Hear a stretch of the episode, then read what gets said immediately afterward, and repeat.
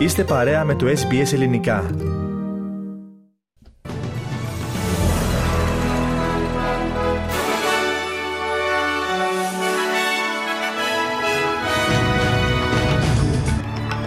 Η Αυστραλία θα στείλει στρατιωτικό προσωπικό συνδράμοντας τις Ηνωμένες Πολιτείες στην κρίση στην Ερυθρά Θάλασσα. Ιδιωτικά πανεπιστήμια στην Ελλάδα από το 2025 σύμφωνα με συνέντευξη του Υπουργού Παιδείας. Βόμβα σε κατοικία δικαστικής υπαλλήλου στην Κύπρο. Δεν υπάρχει βάση για ειρηνευτικές συνομιλίες ανάμεσα στη Ρωσία και την Ουκρανία δηλώνει το Κρεμλίνο και... Υποψήφια καλύτερη αθλήτρια της χρονιάς είναι η βαδίστρια Αντιγόνη Ντρισμπιώτη η οποία βρίσκεται στη Μιλβούρνη και μίλησε αποκλειστικά στο πρόγραμμά μας.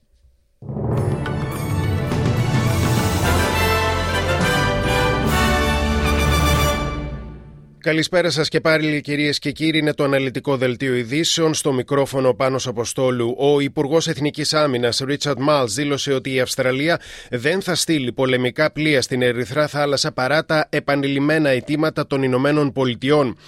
Με συγχωρείτε, ο κύριος Μάλτ είπε ότι παρά την απόρριψη του Αμερικανικού αιτήματος, η Αυστραλία δεσμεύεται να στείλει έως και έξι μέλη επιπλέον προσωπικό του πολεμικού ναυτικού για να βοηθήσει στις προσπάθειες των ΗΠΑ για την διασφάλιση της εμπορική διέλευσης των πλοίων.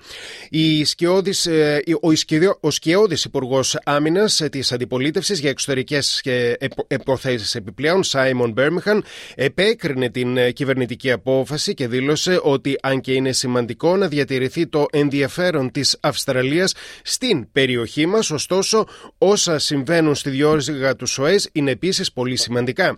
Το 12% του παγκόσμιου εμπορίου διέρχεται από την Ερυθρά θάλασσα, αλλά πρόσφατες επιθέσεις των μαχητών Χούτι της Ιεμένης κατά μήκος της ναυτιλιακής οδού αναγκάζουν δαπανηρές εκτροπές για τις ναυτιλιακές εταιρείες. Ο κύριος Μάλτς μιλώντας στο τηλεοπτικό δίκτυο Sky News είπε ότι η απόφαση της κυβέρνησής του είναι σωστή.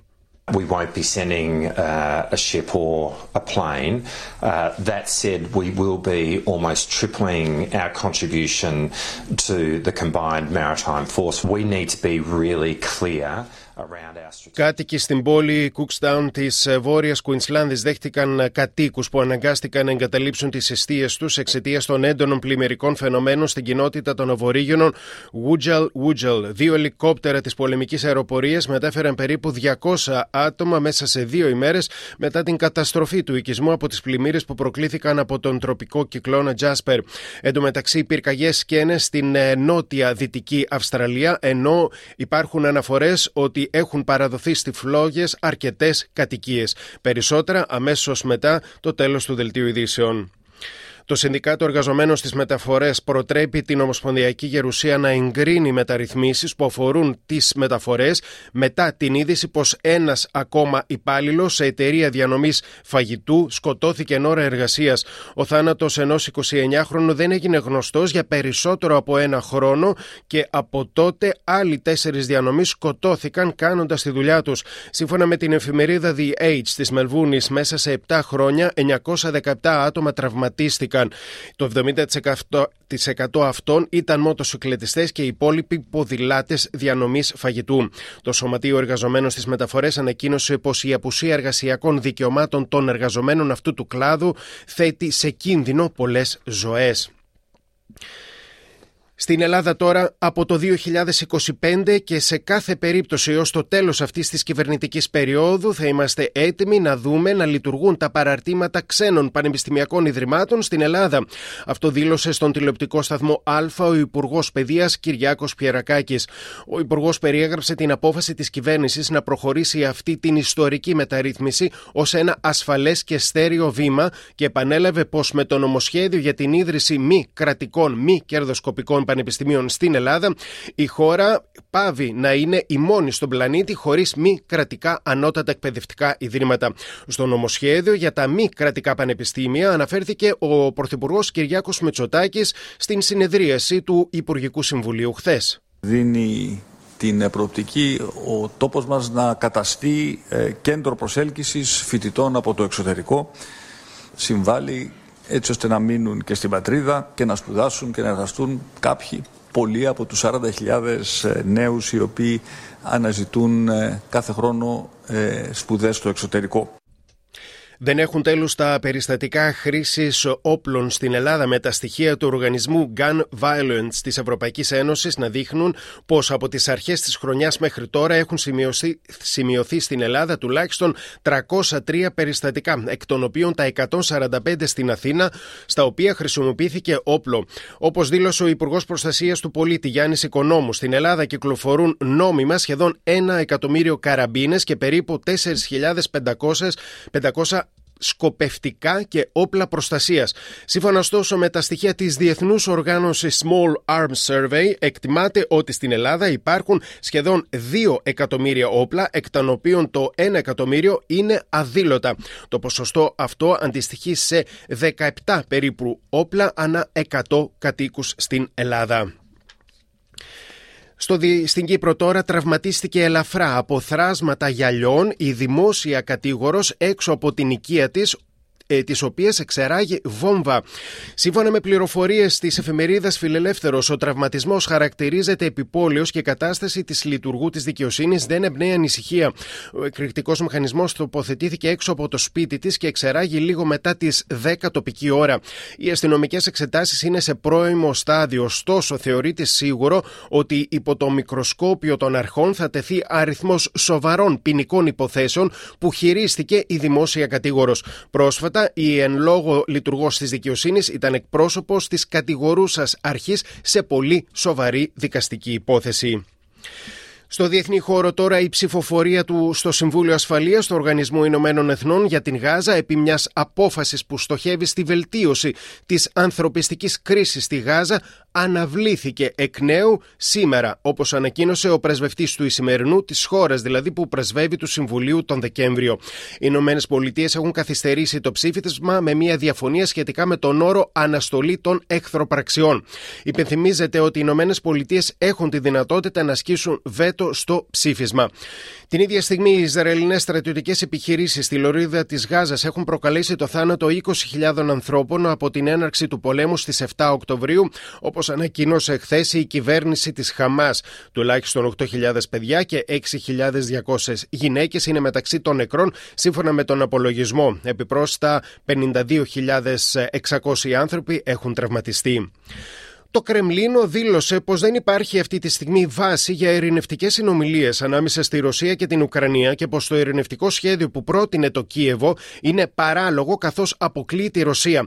Η Ρωσία επιρρύπτει ευθύνες στη Μεγάλη Βρετανία για το γεγονός ότι δεν έχει υπογραφεί ακόμα ειρηνευτική συμφωνία.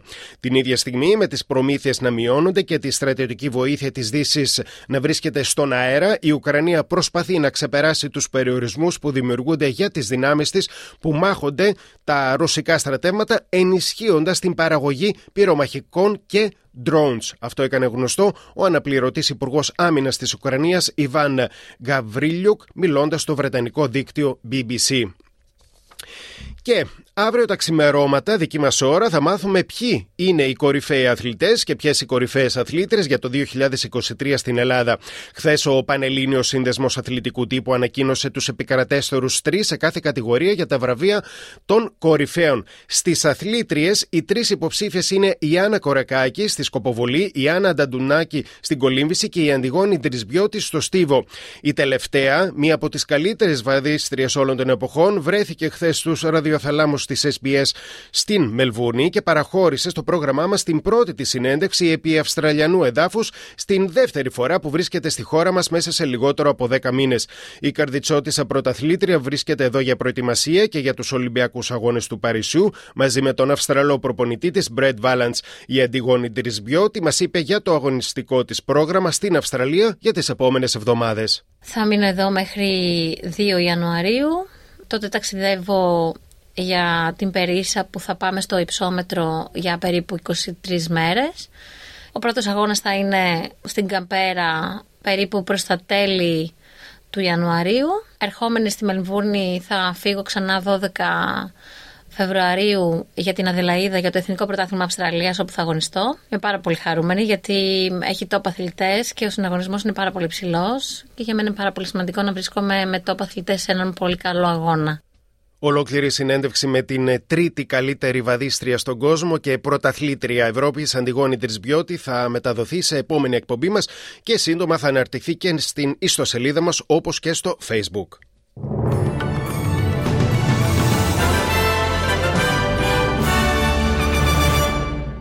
Σε μια οικονομική είδηση, χώρα της χρονιάς ανακήρυξε την Ελλάδα το οικονομικό περιοδικό Economist για το 2023 με τον Έλληνα Πρωθυπουργό Κυριάκο Μητσοτάκη σε ανάρτησή του να κάνει λόγο για αναγνώριση των προσπαθειών του ελληνικού λαού.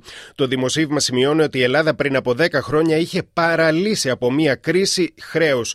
Σήμερα η Ελλάδα, αναφέρει το περιοδικό, απέχει πολύ από το να είναι τέλεια. Ένα σιδηροδρομικό δυστύχημα το Φεβρουάριο αποκάλυψε τη διαφθορά και τις κακοτεχνίες στις αποδομές. Ένας σκάνδαλο υποκλοπών και η κακομεταχείριση των μεταναστών έδειξαν ότι οι πολιτικές ελευθερίες μπορούν να βελτιωθούν, αναφέρει ο Economist. Όμως, ύστερα από χρόνια επώδυνης αναδιόρθωσης, η Ελλάδα βρίσκεται στην κορυφή της ετήσιας κατάταξή μας για τις οικονομίες του αναπτυγμένου κόσμου το 2023, με μια εξωτερική πολιτική που είναι φιλοαμερικανική, φιλοευρωπαϊκή και επιφυλακτική απέναντι στην Ρωσία, αναφέρει το Economist.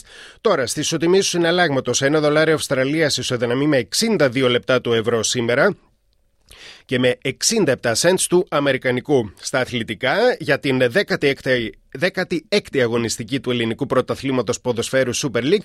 Σήμερα το πρωί είχαμε τα εξής παιχνίδια. Άρης Λαμία 2-2, Βόλος Παναθηναϊκός 0-3. Αύριο το πρωί θα γίνουν τα εξής παιχνίδια. Γιάννενα Πανετολικός, Πανσεραϊκός ΑΕΚ, Όφη Αστέρας Τρίπολης, Κυφυσιά Πάουκ και Ατρόμητος Ολυμπιακός. Για την 16η αγωνιστική του Παγκύπριου Πρωταθλήματος, αύριο το πρωί θα διεξαχθεί ο εξής αγώνας: Ο Θέλος Εθνικός Άχνας. Και τέλος, ο Μάριος Γκριγκόνης χάρισε την νίκη στον Πανεθηναϊκό σήμερα το πρωί στο Μονακό στο μπάσκετ με 91-90. Η γηπεδούχος ομάδα απέλεσε προβάδισμα 12 πόντων πριν δει τον Οκόμπο να χάνει εσκεμένα μια καθοριστική βολή δύο δευτερόλεπτα πριν το τέλος του αγώνα για την Ευρωλίγκα.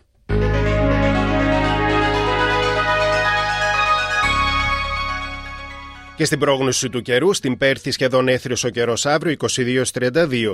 Στην Εδελαίδα σχεδόν έθριος ο καιρός 14-27. Στη Μελβούρνη καλοκαιρία 13-24. Στο Χόμπαρτ συννεφιά 11-19. Στην Καμπέρα λίγα σύννεφα 9-24. Στο Βόλογκονγκ λίγα σύννεφα 17-22. Στο Σίδνη πιθανή βροχόπτωση 18-24. Στο Νιουκάστρι λίγες βροχές 19-22. Στη Βρισβάνη βροχές 22-25. Στο Τάουσβιλ άστατος καιρός 25 25 έως 33, άσατος ο καιρός και στο Κέντς 25 έως 32, καταιγίδες στον Τάργων 28 έως 36 βαθμοί. Έθριο καιρό θα έχει αύριο η Αθήνα 7 έως 16, συννεφιά και κρύο στη Θεσσαλονίκη 2 έως 13, σχεδόν έθριος ο καιρός στη Λευκοσία 8 έως 19. Εδώ ολοκληρώθηκε κυρίες και κύριοι το αναλυτικό δελτίο ειδήσεων από το ελληνικό πρόγραμμα της ραδιοφωνίας SBS. Στη σύνταξη και εκφώνηση ήταν ο Πάνος Αποστόλου. Επόμενη ενημέρωσή σας με τίτλους ειδήσεων στις 4.30 και στις 5 το δεύτερο σύντομο δελτίο ειδήσεων της ημέρας. Μετά τα σύντομα μηνύματα του σταθμού, ο Αλέξανδρος Λογοθέτης επιστρέφει μέχρι τις 6 με ένα ενημερωτικό και ποικίλη πρόγραμμα.